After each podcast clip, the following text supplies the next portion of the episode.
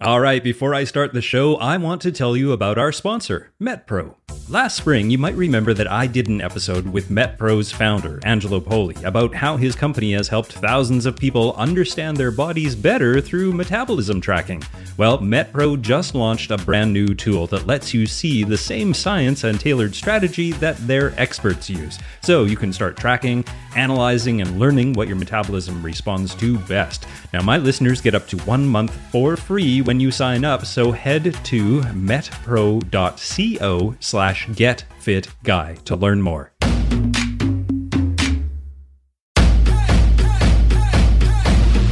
Welcome to the Get Fit Guy's quick and dirty tips to get moving and shape up. My name is Brock Armstrong and I am the Get Fit Guy.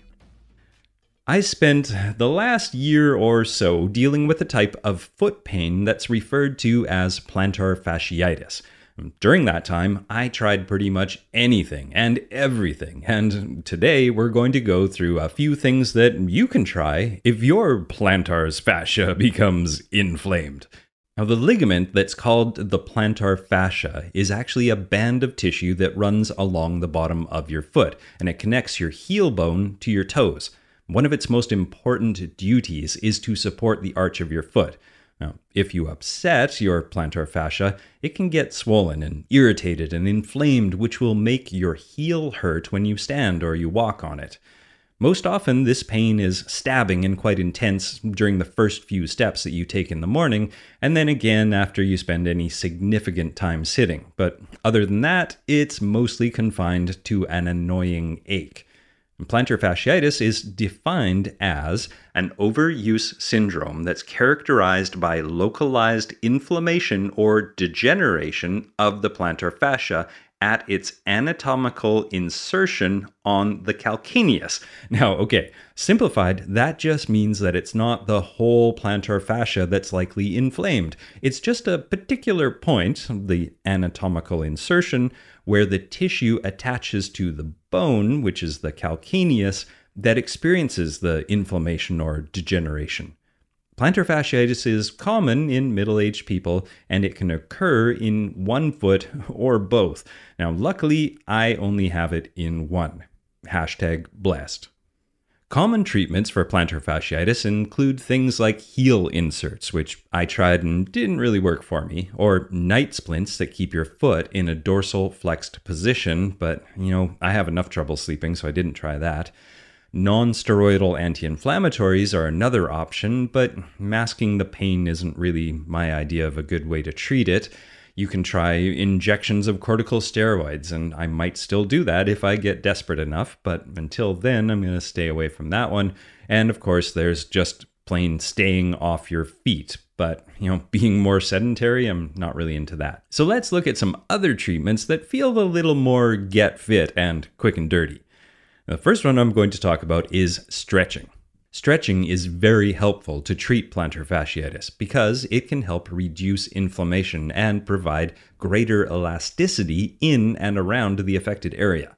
If you have plantar fasciitis, you should stretch your calves and your hamstrings. You should also stop wearing shoes with heels, any size of heel, because that is known to cause shortening of your Achilles tendon, your hamstrings, and so much more. Now, while you're at it, it's a good idea to make sure that your pelvis is also aligned where it belongs. Biomechanist Katie Bowman has a great page about pelvic alignment called Mind Your Pelvis, and I'll link to that in the show notes over at getfitguy.quickanddirtytips.com. Look for episode 413. I've actually noticed that during my wake up and get moving routine that you can find over at brockarmstrong.com that my heel really loosens up when I get to the hip circle portion of my routine. Weird, eh? The next treatment for plantar fasciitis I'm going to talk about is massage. Massage therapy is one of the most popular forms of dealing with plantar fasciitis. Our body's soft tissue areas are composed of muscles, connective tissues, and tendons, and massage therapy can loosen tight muscles and encourage upset tissues to relax. Massage also increases blood circulation in the injured area, which can increase nutrient and oxygen uptake in the tissue. Now, very often, the tension in the plantar fascia is caused by or a result of tension that's higher up in the leg. Now, in my case, getting some deep tissue massage on my calves, well, that provided a significant short term pain relief. Now, the next thing you can try for plantar fasciitis is rolling out your feet. Gently rolling out your affected foot for a few minutes each day can really help loosen up your plantar fascia, which can make it less irritated. I have a tiny rolling pin like device that I use for rolling out my feet, and I keep it on the yoga mat right by the couch for those times when I just want to space out on a Netflix show but still be doing something good for my body. You can use a tennis ball or a golf ball or a fancy kinesio ball or anything else that fits under your foot that you can roll around. There's a physical therapist named Kelly Starrett that you may have heard of that has a video that explains how to do this over at his Mobility WOD YouTube channel. And again, I'll put the link in the show notes at getfitguy.quickanddirtytips.com. But here is a pro tip. If your heel is acutely sore, roll it out with a frozen water bottle. You'll get the massage benefits and the icing for the pain relief all in one. Before I go on, I want to tell you about our sponsor, MetPro. Last spring, I did an episode with MetPro's founder, Angelo Poli, all about metabolism. And his company, MetPro, continues to help thousands of people transform their bodies by hacking their metabolism through concierge coaching. Now, I spent a couple of months actually using MetPro a while ago, and it was a really cool experience, I have to say. MetPro is doing some really interesting and innovative work to help you better understand your body so you can get the results you want. And MetPro actually just launched a brand new tool that lets you see the same science and the tailored strategy that their experts are using. And you know what? It's not a food logging tool or a workout app for that matter. The MetPro app actually allows you to start tracking, analyzing, and learning what your metabolism responds to using science. And my listeners get up to one month for free when you sign up if you head to metpro.co slash getfitguy to take advantage of this opportunity. That's metpro.co slash getfitguy for up to one month for free. All right, our next treatment for plantar fasciitis is called the Alfredson Protocol. The Alfredson Protocol is actually most often prescribed for Achilles tendinopathy, but I had a brave and rather clever physiotherapist who was thinking outside the box when she gave this to me. The Verywell Health website explains how to do this protocol, well, very well, but in a nutshell, this is how it goes you do a basic calf raise performed with your heels hanging off of a step or a stair or a platform. Then you focus on the eccentric or lengthening part of the movement. Now, after you've done that for a while, you can start doing a more ballistic version of this exercise that is called a heel drop. And yep, it is exactly what it sounds like. Just do the Alfredson protocol where you're standing on the edge of the stair and doing a simple calf raise. Then you basically let go and drop your heels and allow your body weight to kick off a repair me response in the affected tissue. And I can assure you, it is not as painful or scary as it sounds once you get used to it. And the next treatment is called extracorporeal shockwave therapy, or ESWT, or just shockwave. This treatment can be compared to having a tiny jackhammer applied to your body, which is kind of fun, but it's also kind of freaky. In shockwave therapy, sound waves bombard your heel to stimulate healing within the ligament. This is thought to work by creating micro trauma in the tissue, which initiates a healing response, kind of like those heel drops we were just talking about.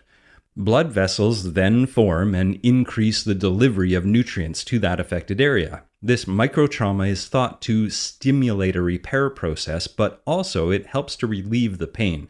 And again, the Verywell Health website has a great article about shockwave if you want to go and check that out. And the next technique for treating plantar fasciitis is the Graston technique, or something called scraping.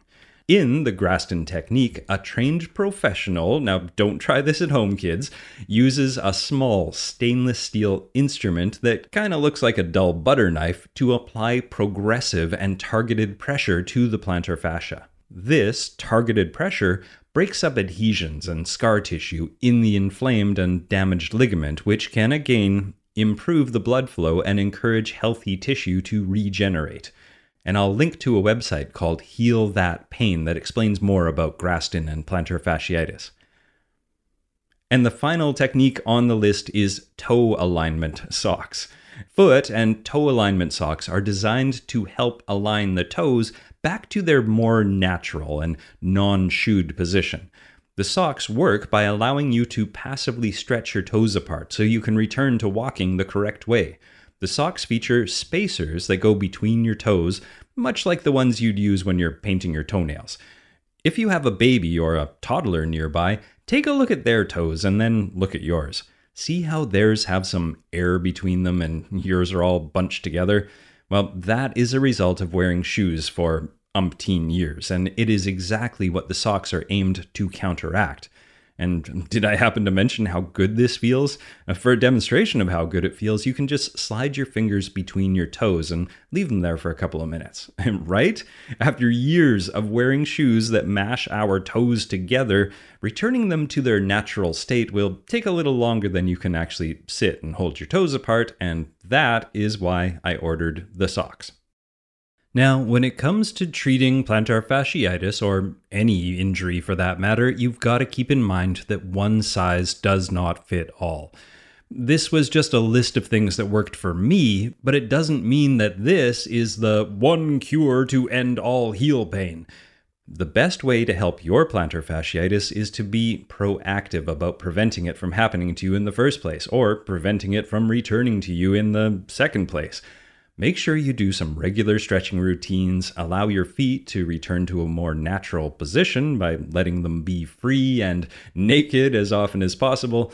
Roll your feet out if you've been on them all day or have been wearing some tight fitting shoes. And make sure you jam your fingers between your toes now and then. And basically, just never forget about your feet. Those little piggies need some love and attention too. Now, for more heel info, foot tips and to join in the painful conversation, head over to facebook.com slash getfitguy or twitter.com slash getfitguy or my website, brockarmstrong.com. Now, my name is Brock Armstrong, and I'm the Get Fit Guy, asking you, what are you waiting for? Go take care of those feet.